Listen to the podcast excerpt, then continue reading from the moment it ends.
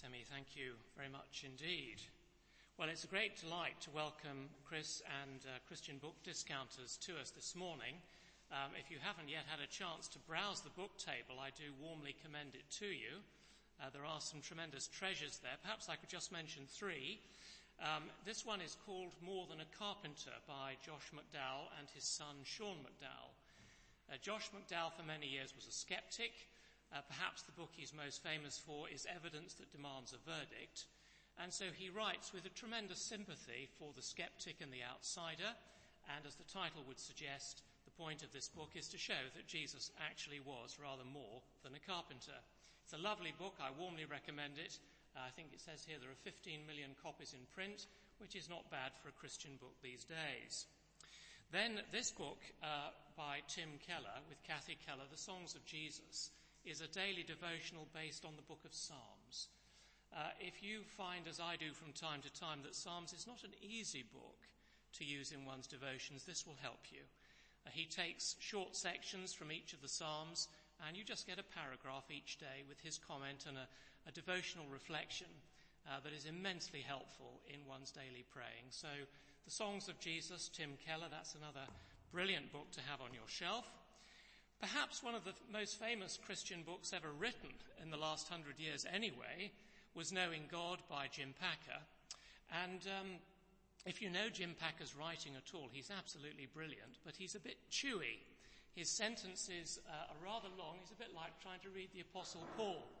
So it's very good to find this book, uh, a 365 day devotional, where that book is broken down into short daily devotions. And again, there's real treasure in that. So I warmly commend it to you. Um, then you'll have heard that Brenda, in her prayers, mentioned the elders and deacons meeting. Uh, we're supposed, we're trying to get together to do our planning for 2022. Please do keep us in your prayers. We were originally scheduled to meet online tonight, but there, there is load shedding scheduled for six o'clock, and I have sent out a message asking if we could postpone it till seven o'clock tomorrow evening. I've heard from some of you, but not all of you. Please could you uh, just have a look at that and get back to me? And then I think the last thing to say is that I suppose there are some books, some chapters in the Bible, we hear them read on Sunday morning and we think to ourselves, I know that. And it can be very tempting when we find ourselves reading chapters like that to allow our minds to wander. And I think I'm on fairly safe ground when I say that Revelation 13 is not one of those chapters. So I'm making a plea up front for your close attention. Won't you please have the chapter open in front of you? And uh, I will then lead us in prayer and we'll get straight into it.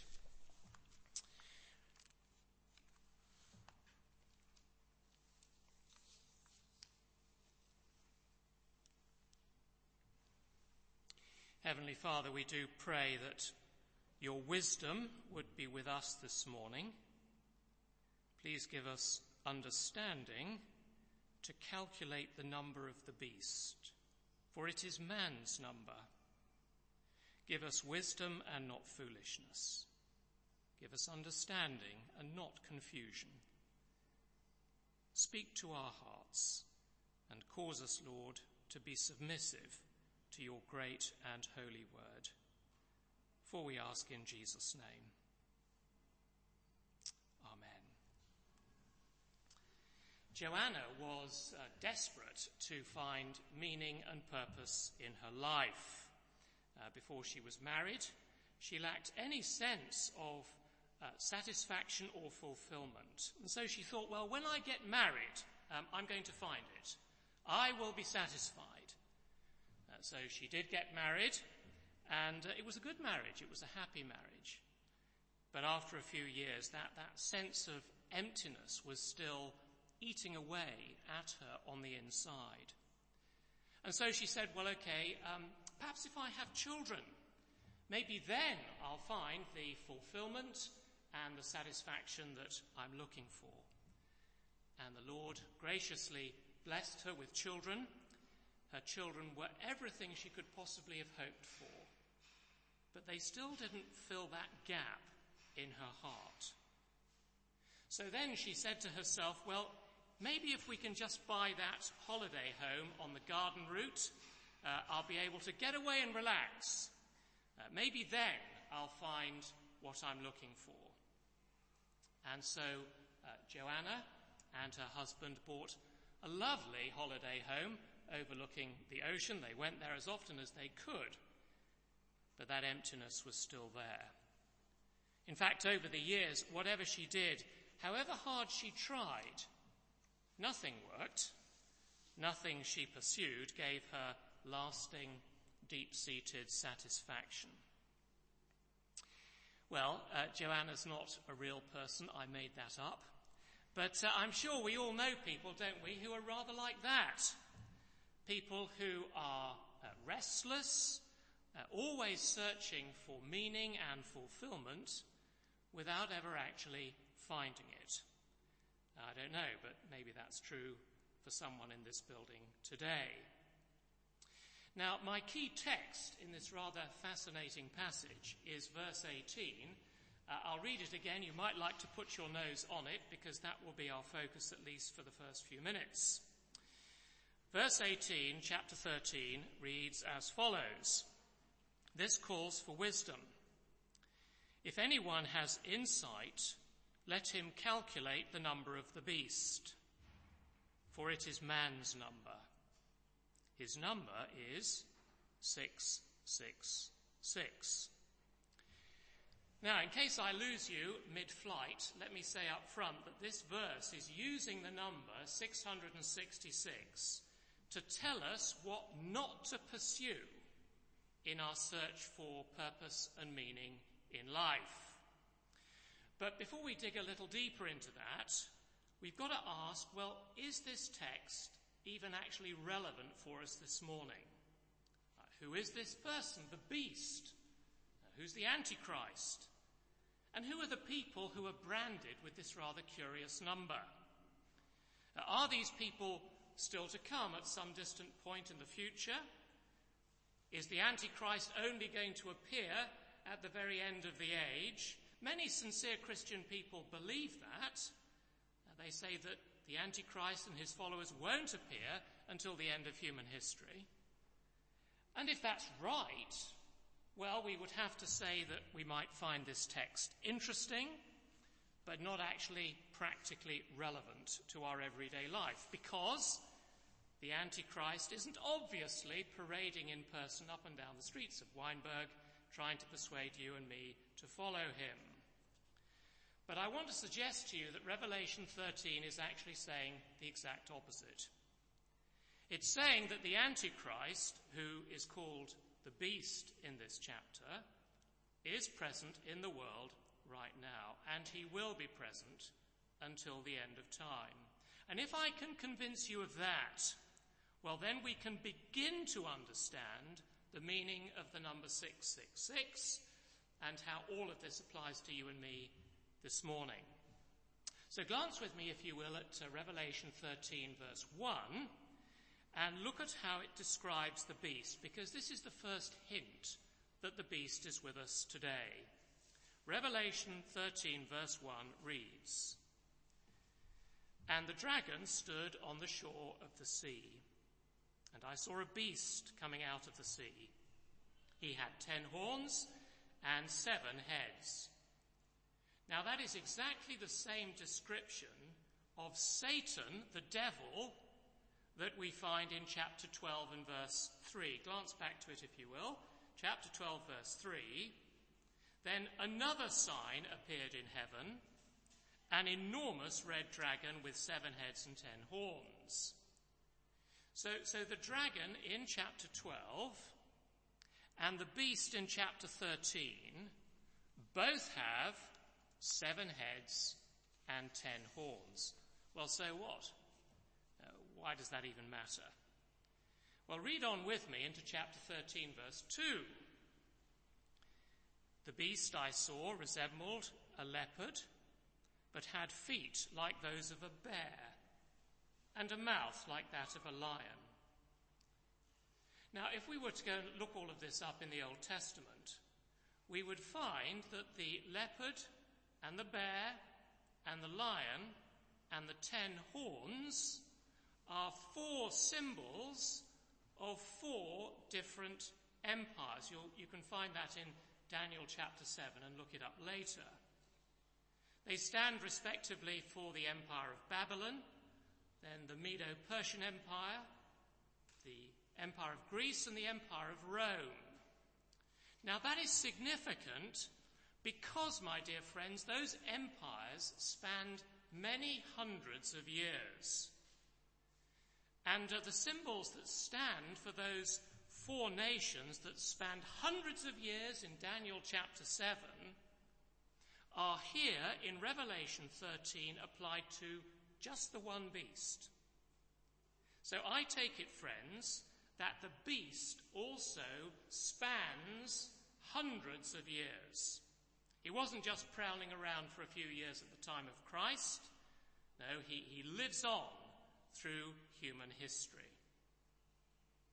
So notice what chapter 13 and verse 3 says, because this, I think, gives us another clue that the beast has been with us ever since the time of Christ. Verse 3 One of the heads of the beast seemed to have a fatal wound, but the fatal wound had been healed. Okay, so the beast has got a fatal wound. Is that something that's only going to happen in the far distant future? No, it isn't. This is a wound that has already been inflicted on the devil and all his servants, including the beast. So, what wound are we talking about? Glance back to chapter 12, verse 9. The great dragon was hurled down, that ancient serpent called the devil or Satan, who leads the whole world astray. He was hurled to the earth and his angels with him. Then I heard a loud voice in heaven say, Now have come the salvation and the power and the kingdom of our God and the authority of his Christ. For the accuser of our brothers, who accuses them before our God day and night, has been hurled down. They overcame him by the blood of the Lamb. Now, the voice in heaven says that at the cross, Christ defeated the devil and his angels. The devil was hurled down. He was decisively defeated by the blood of the Lamb. But there's a problem. What's the problem? Well, if you look again at Revelation 13, verse 3, it says, doesn't it, that the beast seemed to have a fatal wound, but that the fatal wound had been healed. How on earth can a fatal wound be healed? Well, please remember with me that Revelation speaks to us visually. This is picture language. And the picture in chapter 13, verse 3, is showing us that at the cross, Christ inflicted a fatal wound on the devil and his servants. But God has allowed them to live on for a limited period of time. So let's, uh, let's try and think of a human illustration to help us understand what's going on. Can you cast your mind back to D Day? There have been various films made about D Day towards the end of the Second World War. On the 6th of June 1944, the Allies dealt the fatal blow to Hitler's armies through the largest seaborne inv- invasion in military history. But Hitler's armies continued their resistance for a long time. In fact, it was another year before they finally surrendered and the war was over. But the point is that from D Day onwards, the Allied victory was certain, even though some of the fiercest fighting of the war was still to come. And in exactly the same way, at the cross, the devil was decisively defeated. He was dealt a mortal wound, but he continues to resist. And his resistance is fierce. His resistance is powerful. his resistance is highly effective. And that's the message of chapter 13, verse 4. Have a look at that. Men worshipped the dragon because he'd given authority to the beast. And they also worshipped the beast and asked, Who's like the beast? And in verse 5, he begins to deceive. Was given a mouth to utter proud words and blasphemies. Now, these very vivid and rather disturbing images are telling us that the Antichrist is busy on planet Earth this morning. Now, if that is right, where is he? Well, the human author of the book of Revelation was the Apostle John, who, as you know, also wrote the fourth Gospel and three New Testament letters. And in one of those letters, he tells us where to find the devil. And I should warn you, friends, this is actually a bit of a shock. So fasten your seatbelts and turn back in your Bible, please, to 1 John, the first letter of John, chapter 2, and verse 18. 1 John, chapter 2, verse 18. And while you're turning there, let me tell you that John was writing this letter to a church that had suffered a split, a church split. And they were suffering, they were battling, they were trying to understand what on earth was going on. They were worried if they were real Christians. 1 John 2, verse 18, John says, Dear children, this is the last hour. and as you have heard that the Antichrist is coming, even now many Antichrists have come. This is how we know it's the last hour. They went out from us but they didn't really belong to us. Now, pause on that. It's saying, you see, that these people, these, these antichrists, used to be part of John's ministry team. They'd been doing ministry in the local church, but they left. John says, doesn't he, quite clearly, they went out from us. And John goes on to say that uh, they didn't belong in his ministry team because they had a different message. What was that message? Look down to verse 22, 1 John 2 verse 22. John says, who's the liar? It's the man who denies that Jesus is the Christ. So that was their message. These people left John's ministry team and they were going around saying Jesus is not the Christ. Uh, he's not God's king. He may be a nice person.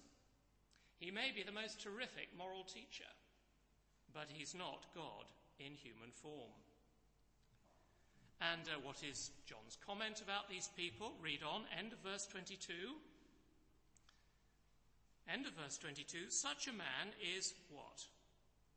an antichrist? No, that's not what the text says, is it? No, such a man is the antichrist. He denies the Father and the Son. And uh, was this perhaps just uh, a little local problem in a couple of churches 2,000 years ago, or is it rather more serious than that? Well, turn on to chapter 4. 1 John chapter 4, verse 1.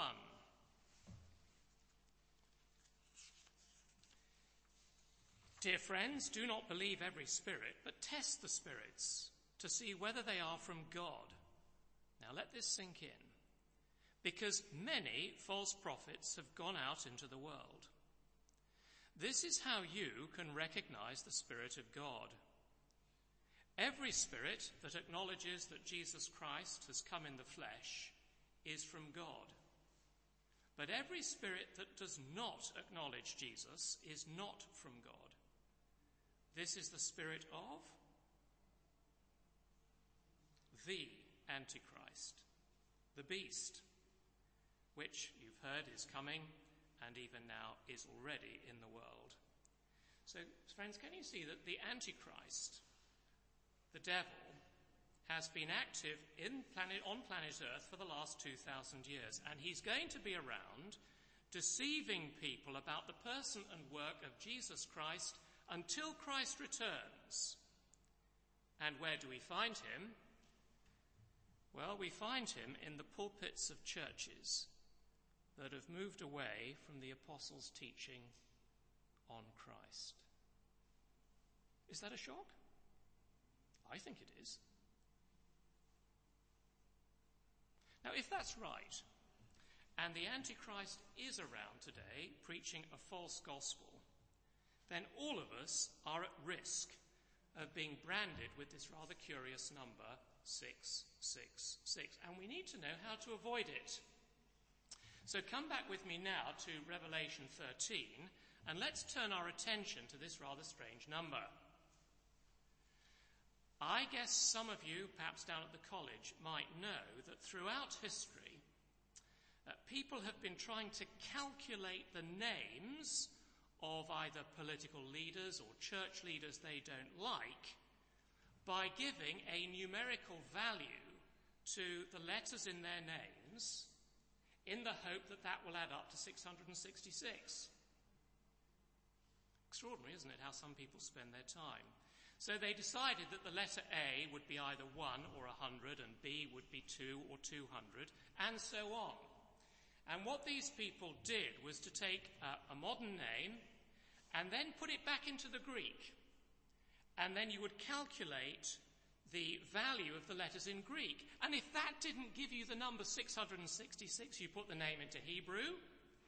And if that didn't reach the total 666, you put the name into Latin. And if that didn't work, they would abbreviate the name and add up the value of the letters in the abbreviation. And if that didn't work, well, they would give the person a title, like Pope or King or Pastor. And so over the years, you see, people have said that 666 was code for Martin Luther, or the Pope, or Nero, or Adolf Hitler, or the Catholic Church or the Protestant church. Because you see, with sufficient time and imagination, you can actually turn any name you like into the number 666 and tell the world that that person or that organization has been branded with the mark of the beast. Can I suggest that all of those attempts are on the wrong track? That in fact, the number 666 is just like all the other numbers in the book of Revelation. It is symbolic. It's not meant to be calculated in the literal way I've just described. So, for example, just to remind you, Revelation chapter 1 speaks about seven spirits before the throne of God. Does that mean there are seven Holy Spirits? No, it doesn't. Because in the, in the Bible, the number seven signifies completeness or fullness. So in chapter one, the, the seven spirits is a way of talking about the fullness of the Holy Spirit's power. What about the seven churches in chapters two and three of Revelation? Well, we know that they were seven real historical churches, but all of the scholars agree that choosing seven churches was a way of representing all churches everywhere throughout the history of the church age, not just those particular seven local churches in the first century. Then in chapter 6, that the Lamb, who is Jesus, is pictured as having seven horns, where seven signifies the fullness of his power. We're told he also has seven eyes, did Jesus really have seven eyes? I don't think so. His eyes signify his knowledge. Having seven eyes means that he sees or that he knows everything perfectly. So friends, when we come across this number 666 in Revelation 13, 18, rather than you and I trying to impose our own ideas on the meaning, we must try and understand its significance symbolically. So come back to that verse, Revelation 13, 18, and look again with me very carefully at what it actually says. It says, This calls for wisdom. If anyone has insight, let him calculate the number of the beast, for it is man's number. Now pause on that phrase. 666 is man's number. In other words, it's the number of humanity. How does that help us? Well, it's saying that 666 signifies something about the entire human race. And I want to try and show you that it's a way of saying that the human race is incomplete, that it is fallen, that it is unbelieving. How do we get there? We've already seen that the number seven represents perfection and completeness. And here, the number six presents us with a contrast with the perfect number seven. And the number six represents incompleteness and imperfection just because it's less than seven. Okay?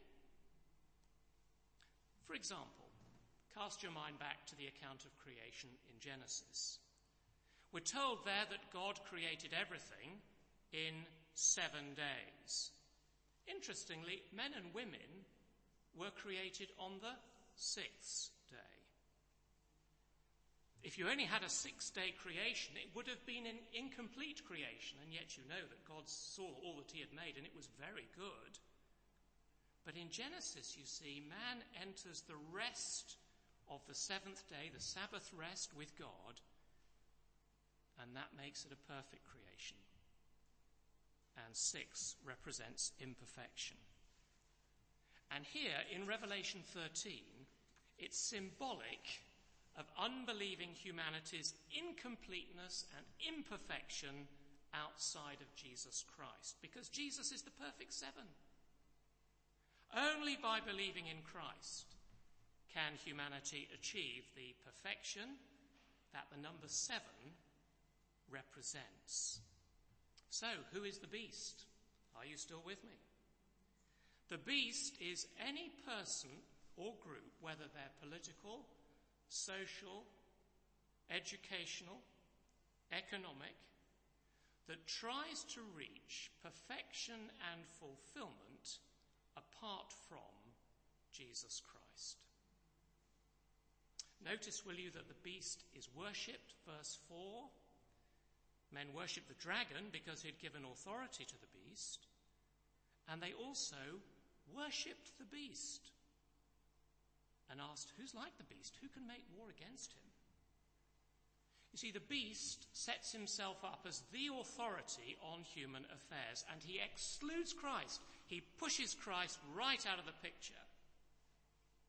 And the imagery in this chapter is warning us that to try and find fulfillment and satisfaction on our own, apart from Christ, is actually the greatest example of incompleteness. Now think about that. Can you see the irony of that? Verse 18 is saying that if you, if you try and find completeness on your own, what you're actually destined for is incompleteness. That's why you see, whenever people in the Bible reject God or worship themselves or fall short in some way of God's design for humanity, do you know what they're called in the Bible? They're called the beast. When the king of Assyria becomes proud, when the king of Babylon becomes proud, when the king of Egypt becomes proud, they are called in Scripture the beast. Have uh, some of you read the book of Daniel? Perhaps you have. You may remember what happened to Nebuchadnezzar in Daniel chapter 4. Don't look at it now. But there he is one evening. He's looking out over Babylon, which is an amazing city. And he says, this is what he says. Is not this the great Babylon I have built as the royal residence by my mighty power for the glory of my majesty? And a voice comes from heaven and says, Because you're not giving glory to God, you're going to become a beast. And that is precisely what happens. So the number 666 is a way of talking about human beings not only in their incompleteness, but in their beastly incompleteness. When we try and find satisfaction and meaning and fulfillment apart from God. And I guess at times we've all done it. So that's our first point. We've taken an awfully long time to get there. I do apologize for that. But our first point is that 666 represents the incompleteness of humanity that comes from pride and self reliance and ignores Christ. Tennessee Williams was uh, a poor playwright until his first success with a play called The Glass Menagerie. And then he had another success with, more famously, I think, with Streetcar Named Desire. With success came fame and wealth. And uh, shortly before his death, he wrote an article for a famous magazine. And he said that when he got his fame and he got his money, he found security, a life of ease. But then he wrote, security is a kind of death, I think. And it can come to you in a storm of royalty checks. Ask anyone who's had the same kind of success that I've had and try to find meaning in it.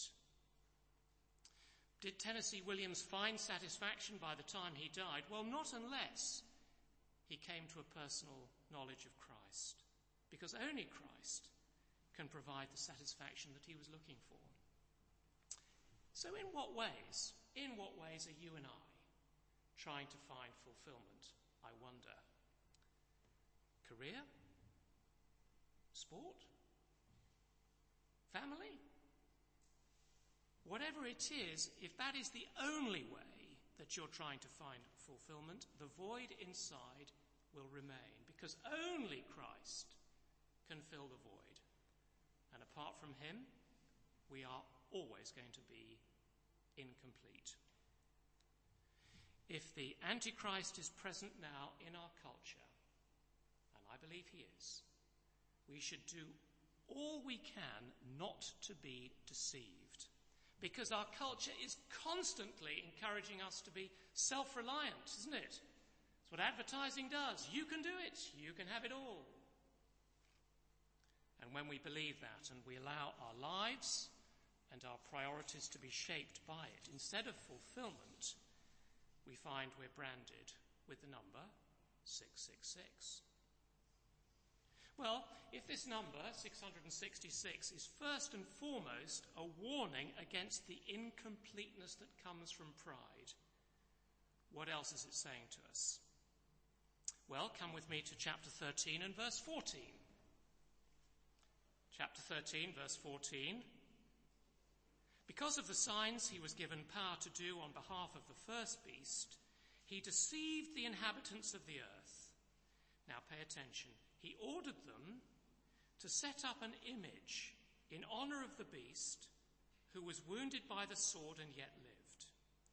He was given power to give breath to the image of the first beast so that it could speak and cause all who refused to worship the image to be killed. And verses 16 to 18 tell us that those who worship the beast, who worship the image, who worship the idol, have the number 666 either on their right hand or on their forehead.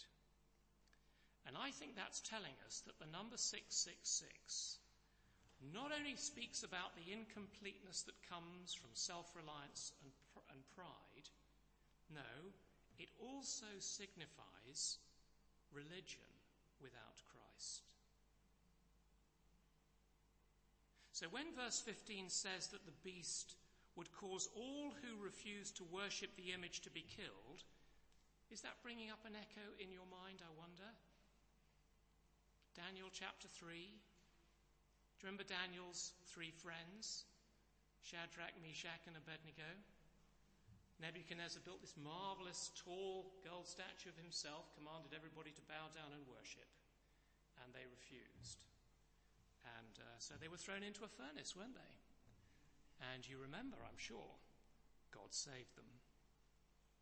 And it's interesting, you know, we're told that the image they were ordered to bow down to was 60 cubits high and 6 cubits wide. It's defined, it's described by sixes. And uh, since that famous episode, I'm sure, is somewhere in the background here, part of the idea of 666 in John's mind is the incompleteness that comes from idol worship. And the point you see is that a person can be terribly religious. But if their religion excludes Christ, they'll always be aware that they've, they've somehow missed something absolutely crucial. Is that a word for us this morning?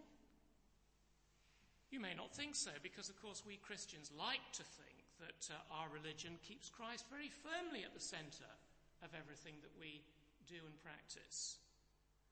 But do we? Uh, Christmas, as you know, is just a few weeks away now. I can hardly believe it. I don't know where this year's gone. But uh, you know, don't you, that the media refuses to talk about Christmas anymore. It's now the festive season. Christ has been replaced by Santa Claus, presents, food, and time away with the family. The question, I think, is to what extent have you and I given way to that kind of thinking? Or when we think of Easter, what comes into our minds first? Do we first think of the cross and the resurrection? Or do we first think of a few days off work and maybe a nice holiday somewhere outside Cape Town? Now, we all feel those temptations at times. But John, I think, is warning us that if we constantly give into it, we're actually giving ourselves, a piece of ourselves, to a religion without Christ. And however faintly, that number, 666, is starting to be branded on us. So, 666 signifies the incompleteness of pride and self reliance. It represents religion without Christ, but there's a third thing that this number represents. Look, look with me again, please, at verses 16 and 17. Also forced everyone, small and great, rich and poor, free and slave, to receive a mark on his right hand or on his forehead, so that no one could buy or sell unless he had the mark, which is the name of the beast, or the number of his name, which is 666. In other words, in order to be secure financially, you had to be branded with the number. Now, in my uh, quiet times in the mornings recently, I've been working my way through 1 and 2 Kings in preparation for uh, preaching some of that text next year. I was very interested to see in 1 Kings chapter 10 that we're told there that King Solomon received 666 talents of gold every year. Now you might think, well, that's just a coincidence, Simon, don't please make too much of it. And most commentators don't make anything of it at all. But the statement that Solomon accumulated 666 talents of gold every year is mentioned immediately after Solomon reached the pinnacle, the peak, the peak, the climax of his reign. So if you go back and read the context, you find the Queen of Sheba has just come to him from the ends of the earth, and she's testified to Solomon's wisdom and his greatness. But immediately after she leaves, Solomon seems to forget that his wisdom was a gift from God and that his greatness was actually only a reflection of God's greatness. And the narrator of 1 Kings shows us that Solomon became self-reliant. And almost immediately, we're told in the text, he received 666 talents of gold every year. Why does the author of 1 Kings give us that detail? Because Deuteronomy 17 states quite clearly the requirements for Israel's king. Do you know what they are? Your king, O Israel, is not to accumulate large amounts of gold or silver or many horses, or many wives?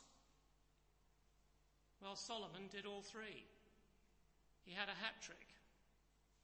And his reign ended in absolute disaster for him and his whole family.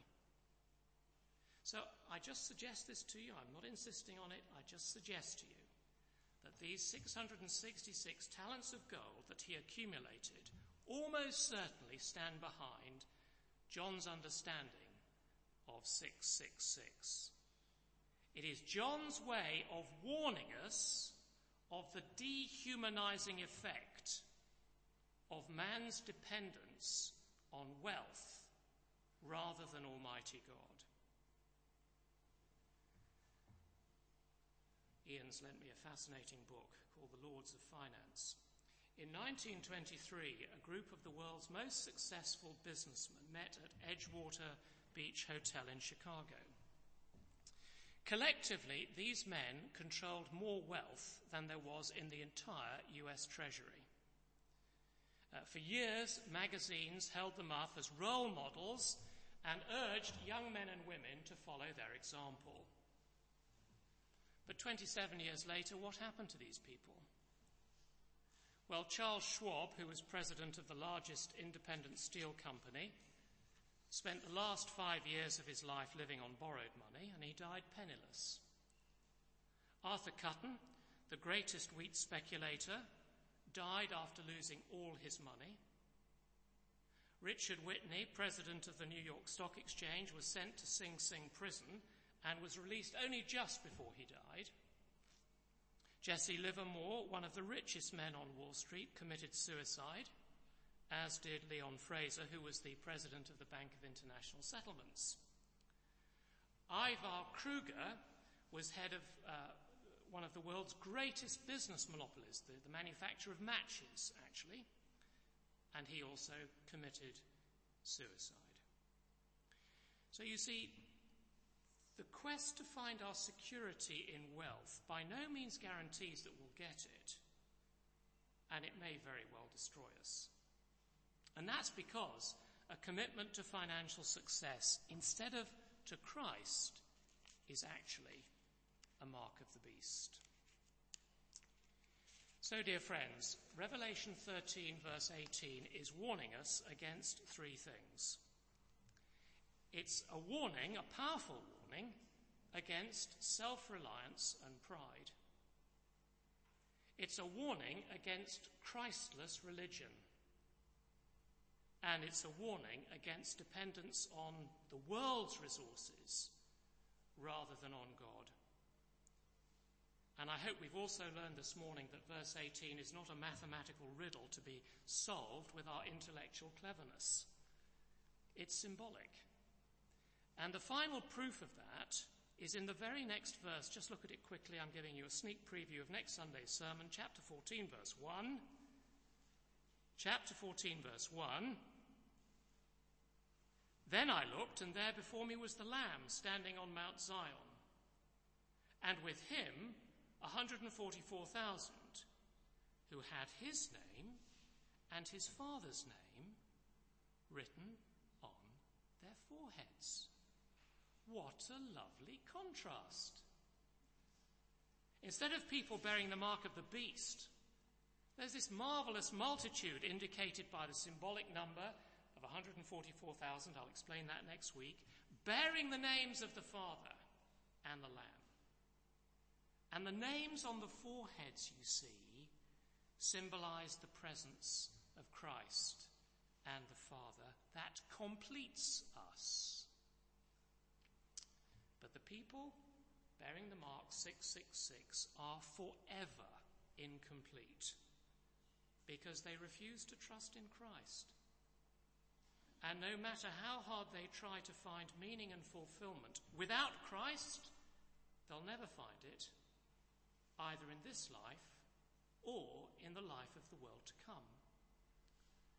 So I suggest that the question before us in our text this morning is are we, among the 144,000, enjoying the presence of God now, that leads to a life of completeness and fulfillment here and in the life to come? Or are we determined to live life on our own terms, rejecting Christ and bearing the mark of desperate incompleteness, maybe without ever realizing it? Well, let's pray together.